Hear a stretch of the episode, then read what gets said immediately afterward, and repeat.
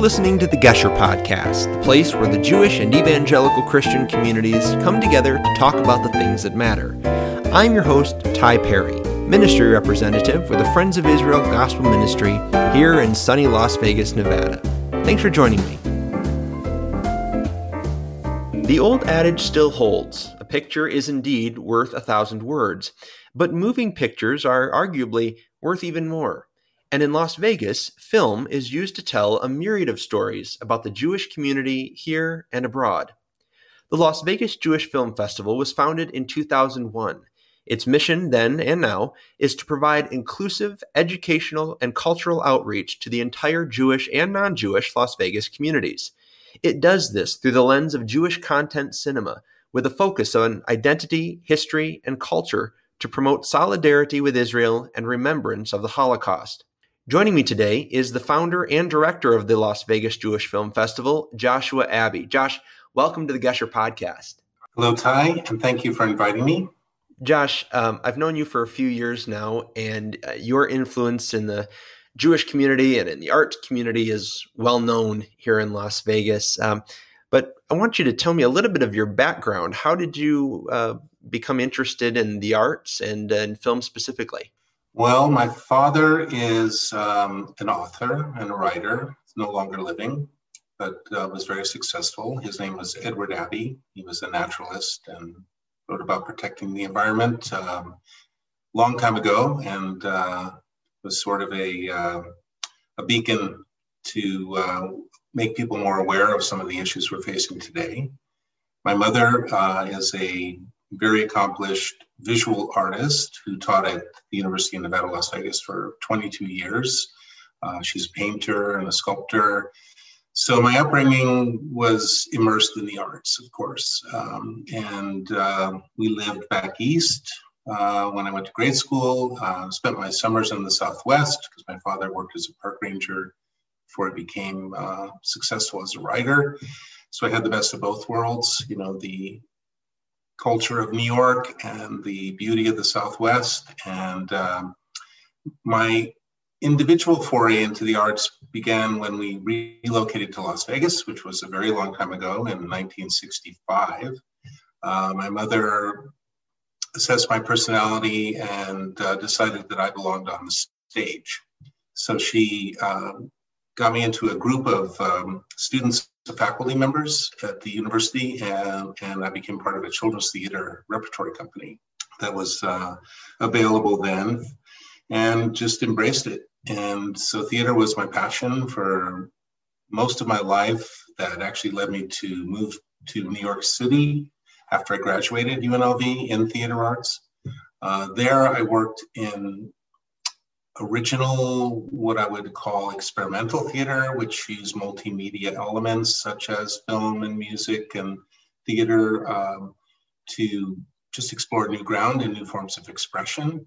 And through that, I started becoming more and more fascinated with film, which I saw as really the most modern art form a tremendously collaborative art form that brought so many different creative elements together, you know, to produce magic, you know, which I mean, as anyone who loves cinema can contest to, there's just nothing quite like it. It's like bringing dreams into reality and our own worlds through imagination.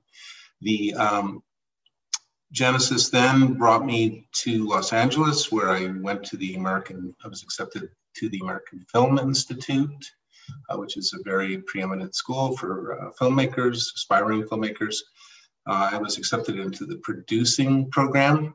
And um, after graduating there, I sort of had a choice to go into the industry um, or come back home to Las Vegas and work here to, to start to develop uh, my contributions to the cultural infrastructure of the community. Um, being as how I had lived in New York City for 10 years and Los Angeles for five years, I really missed, you know, the open space of the desert. My family was here. So that was the choice I made in 1993.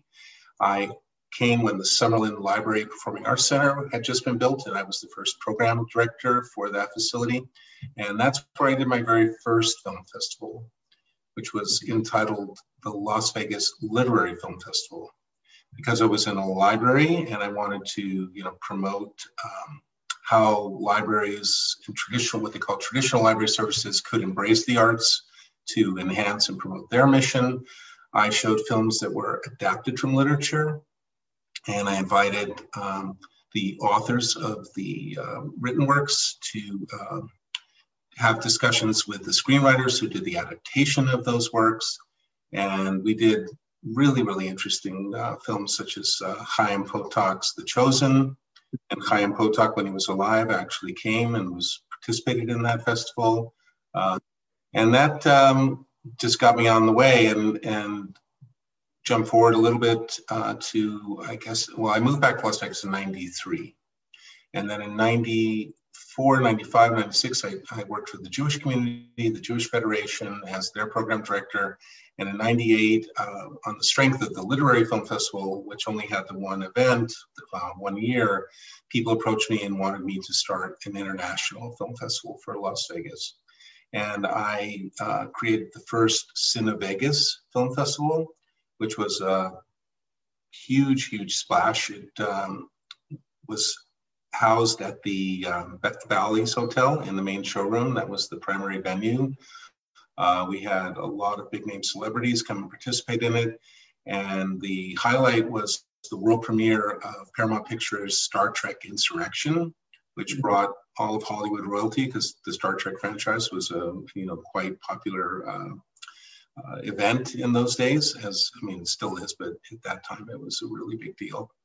And uh, we also had the uh, Quark Bar and the Star Trek experience at the Hilton, not far away, which of course that's where the uh, the wrap party for the film festival, the opening night party actually uh, took place.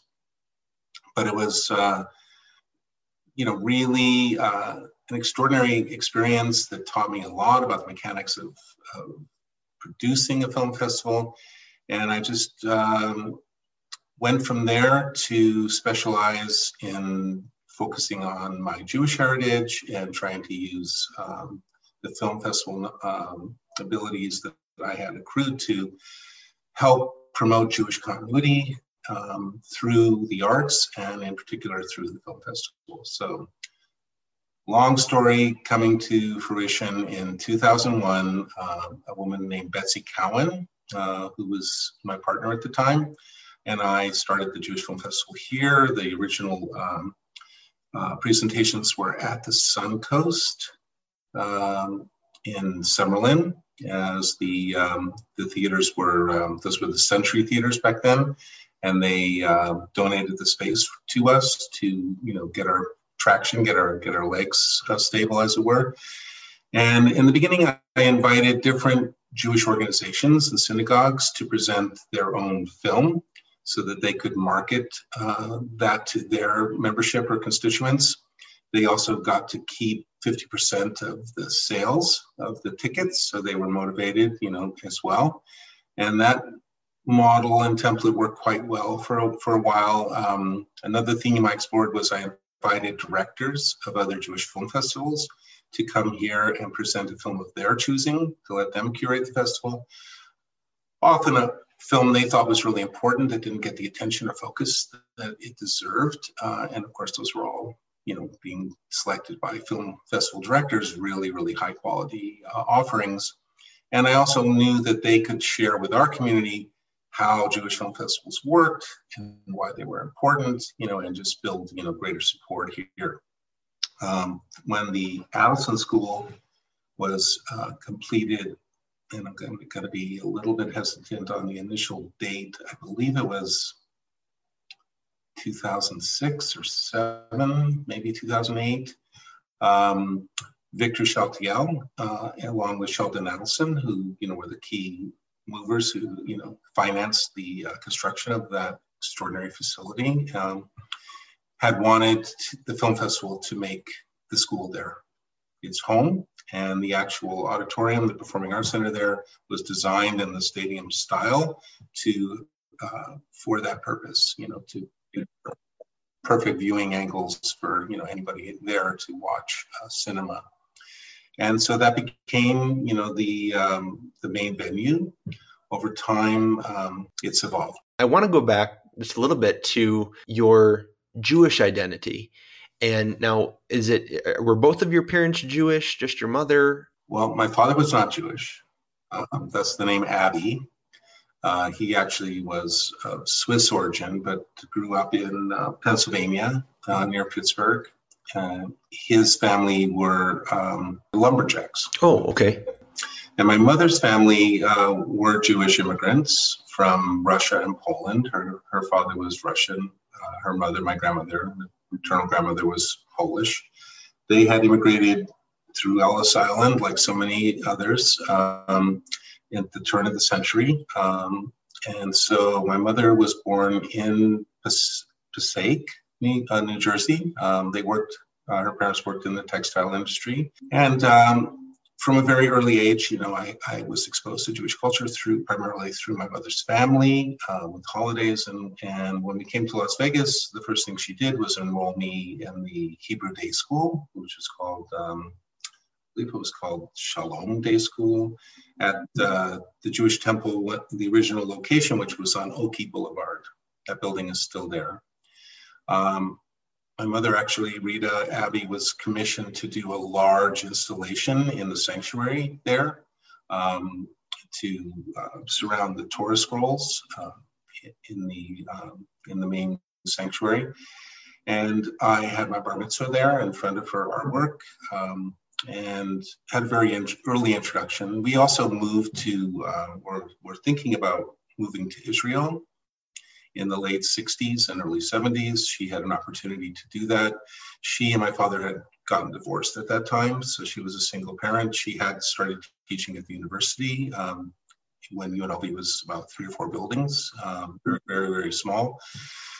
But her reservations were primarily because this was during the Vietnam era and my brother and I were, I guess, nine. I was nine. He was he was six. She had two children. I have one sibling, and she was just very fearful of us, you know, having to to be enlisted into the military. Uh, so that was, I think, the primary reason we didn't um, make Aliyah to Israel, which, of course, you know, um, as Jews, we had the opportunity to do. And if she had made that decision, my life would have been completely different. I, it's hard to imagine, you know, what my uh, trajectory would have would have become. But um, nonetheless, stayed here, and um, like a lot of Jews after my bar mitzvah, I kind of disengaged. You know, when I lived in New York and Los Angeles, I wasn't that involved, although I did have a lot of relatives that I would sit, would spend the you know holidays with, uh, you know, Passover and what have you. Um, but it wasn't until I came back to Las Vegas and then had this opportunity to work for the Jewish Federation that I sort of fully embraced, you know, uh, working for Jewish community. And I had actually incorporated the film festival into uh, the work of the, of the Family Services Agency during that time. So with your with your Jewish identity, um, how did that motivate your desire to to create a, a specifically Jewish film festival? You mentioned uh, your family was considering moving to Israel. I know that one of the things, um, at least in your mission statement, that you aim at with the film festival is to um, foster solidarity with Israel. So, can you talk a little bit about that, your identity, and how it relates to the film festival itself? Well, one of the most challenging aspects of Jewish culture, or you know, the Jewish people, is the um, assimilation that's happening over generations, where more and more younger people feel less and less compelled to embrace their Jewish identity and to continue to practice their faith. And this is, you know, reflected statistically and has become um, a question of how we can counter that. You know, how can we encourage people to embrace their faith and, and embrace their, their heritage. And from my experience, the cinema, you know, the, the films that focus on Jewish ideas and Jewish life have a, a much more effective means of reaching out in a very non threatening way to help people uh, be motivated to discover and explore more about their you know their origins and, and who they are as Jews.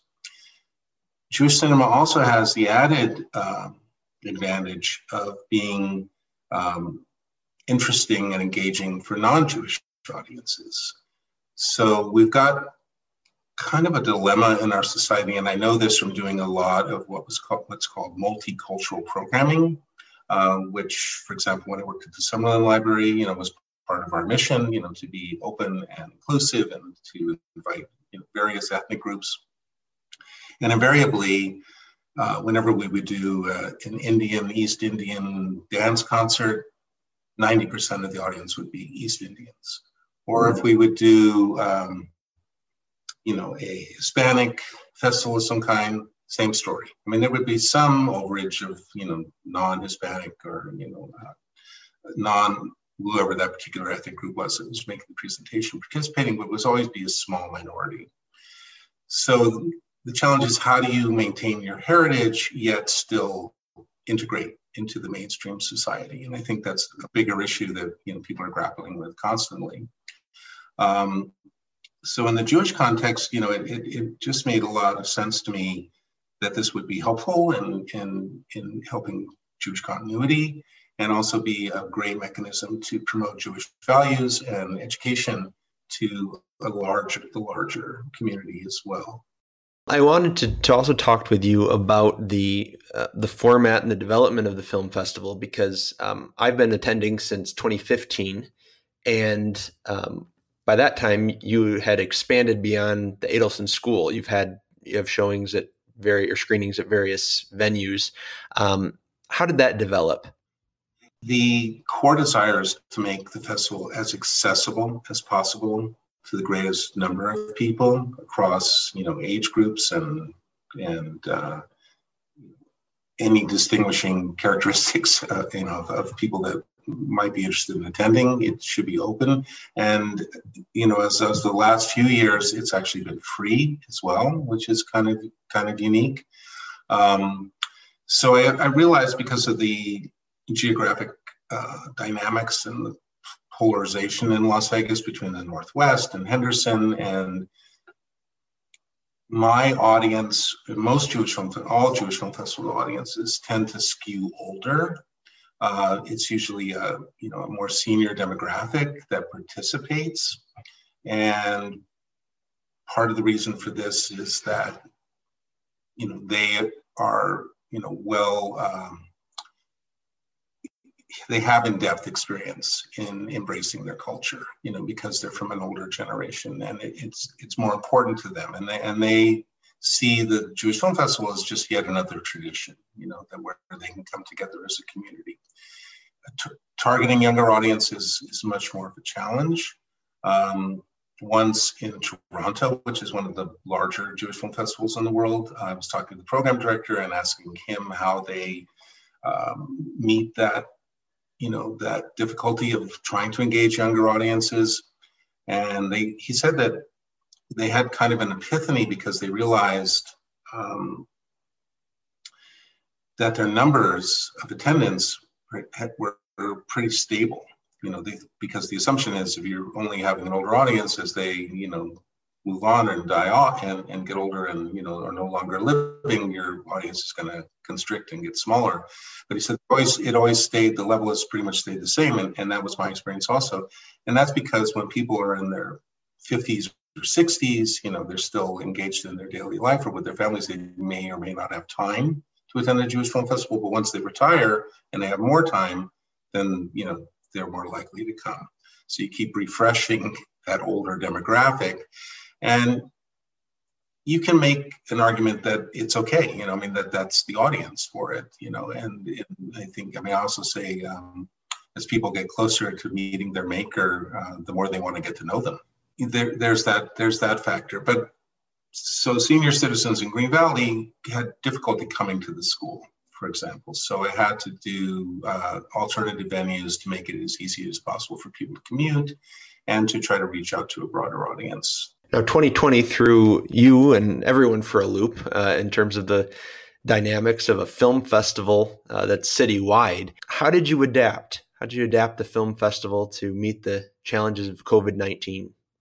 Well, we were very fortunate because you know film is a media that translates to the digital realm um, quite easily, and making the festival available online with the involvement of filmmakers or scholars or experts in the subject matter of any particular given film um, just lent itself, you know, and and uh, we have been doing one a month since last March, and I find that as well as maintaining a pretty reasonably good uh, attendance, um, we're actually reaching a more diverse audience, and by putting more emphasis and having a um, an opportunity for people to view the question and answer period uh, related to the film um, at their leisure, you know, over an extended period of time, um, because that's also the advantage of, you know, the digital um, presentation. They have a, a, window of, you know, a week or, or longer, depending on, you know, what the restrictions of the film distribution are um, they have more freedom to pick and choose when they want to watch, and that has gotten that has created more interest and participation in the dialogue, the discussion of the film, which I'm very happy about. And I'm also able to bring filmmakers from far away through Zoom that otherwise would have had to travel and you know be housed, and you know it's logistically much easier that way as well. The trade-off, the trade-off, of course, is you're losing, you know, the live dynamic, um, which is an important aspect of it. But um, until it's safe, especially for my, you know, older audiences to come together, is you know, in a public setting, um, probably I think by next January, which is the traditional month that we hold the festival, with God's uh, blessing, everything will settle down and become, you know, much more like it was, and we'll be able to reconvene in, you know, the live festival format. In that vein, what are your plans for the future of the film festival? Do you have any uh, new innovations or anything up your sleeve that you're you're looking forward to once we can reconvene? Well, again, you know, a real primary focus of what I'm trying to achieve is to reach out to non-Jewish audiences. For example, even recently, as, as recently as a, a, year or two ago, I would I would be on, you know, live local talk shows promoting the festival, and the host would ask me, uh, you know, festival people, and you know, I would explain that um, you know when they have a women's film festival, it's not just for women, and the short film festival in Boulder City is definitely not just for short people. So yes, you know, this is for all. And and I think it's really important, you know, because of the rise in anti-Semitism, misconceptions about who Jews are, the Jewish people, um, that and how many more Holocaust films does a Jewish audience really need to, you know, absorb uh, you know, to, to get the message? You know, those films really are intended for a broader audience. So the last live event we had in January of 2020, um, for the first time ever, and probably the first time in the history of Jewish film festivals worldwide, uh, we actually had more non-Jews than Jews, and I'm extremely proud of that. And I think um, you know, so that's one of the big goals. I will continue doing the monthly series, um, and maybe shrink the live event in January, but you know there will definitely be you know both. That's my that's my plans for the immediate future. Well, Josh, I want to thank you for your time. Uh, I want to thank you for for all you do in the Las Vegas Jewish community and the artistic community. Where can people go if they want more information about the film festival and how they can participate in the future? Well, we've got uh, an ongoing program this month, uh, which is about um, Jewish poets, including Louise Glück, who just won the Nobel Prize for Literature. So I encourage people to check that one out. Upcoming in May, there's a brand new documentary about Menachem Begin, Israeli Prime Minister, uh, that we're getting a Nevada premiere of. Uh, and both those projects and all future ones can be found on the Jewish Film Festival website. The easiest way to do that is just Google Las Vegas Jewish Film Festival. The URL is lvjff org. Las Vegas, LV for Las Vegas, JFF for Jewish Film Festival.org. And Ty, before we go, I have to thank you personally for all your engagement with the film festival uh, as a volunteer, as a supporter, as a friend, as a donor, um, and especially for a personal note you hand wrote to me, uh, thanking me for the work that I do. I have to tell you that in 20 years, um, that's the only handwritten personal note I've ever received. So it's very much appreciated. Well, it's a privilege to to be a part in, in some small way. And uh, again, thank you so much for what you do, Josh. And uh, look forward to another year of the festival uh, here pretty soon. Okay, take care. Thank you. You've been listening to the Gesher Podcast, the place where the evangelical and Jewish communities come together for conversations about the things that matter. I'm your host, Ty Perry. For more information about me, you can visit ty-perry.com. For further information about the Friends of Israel Gospel Ministry, visit foi.org.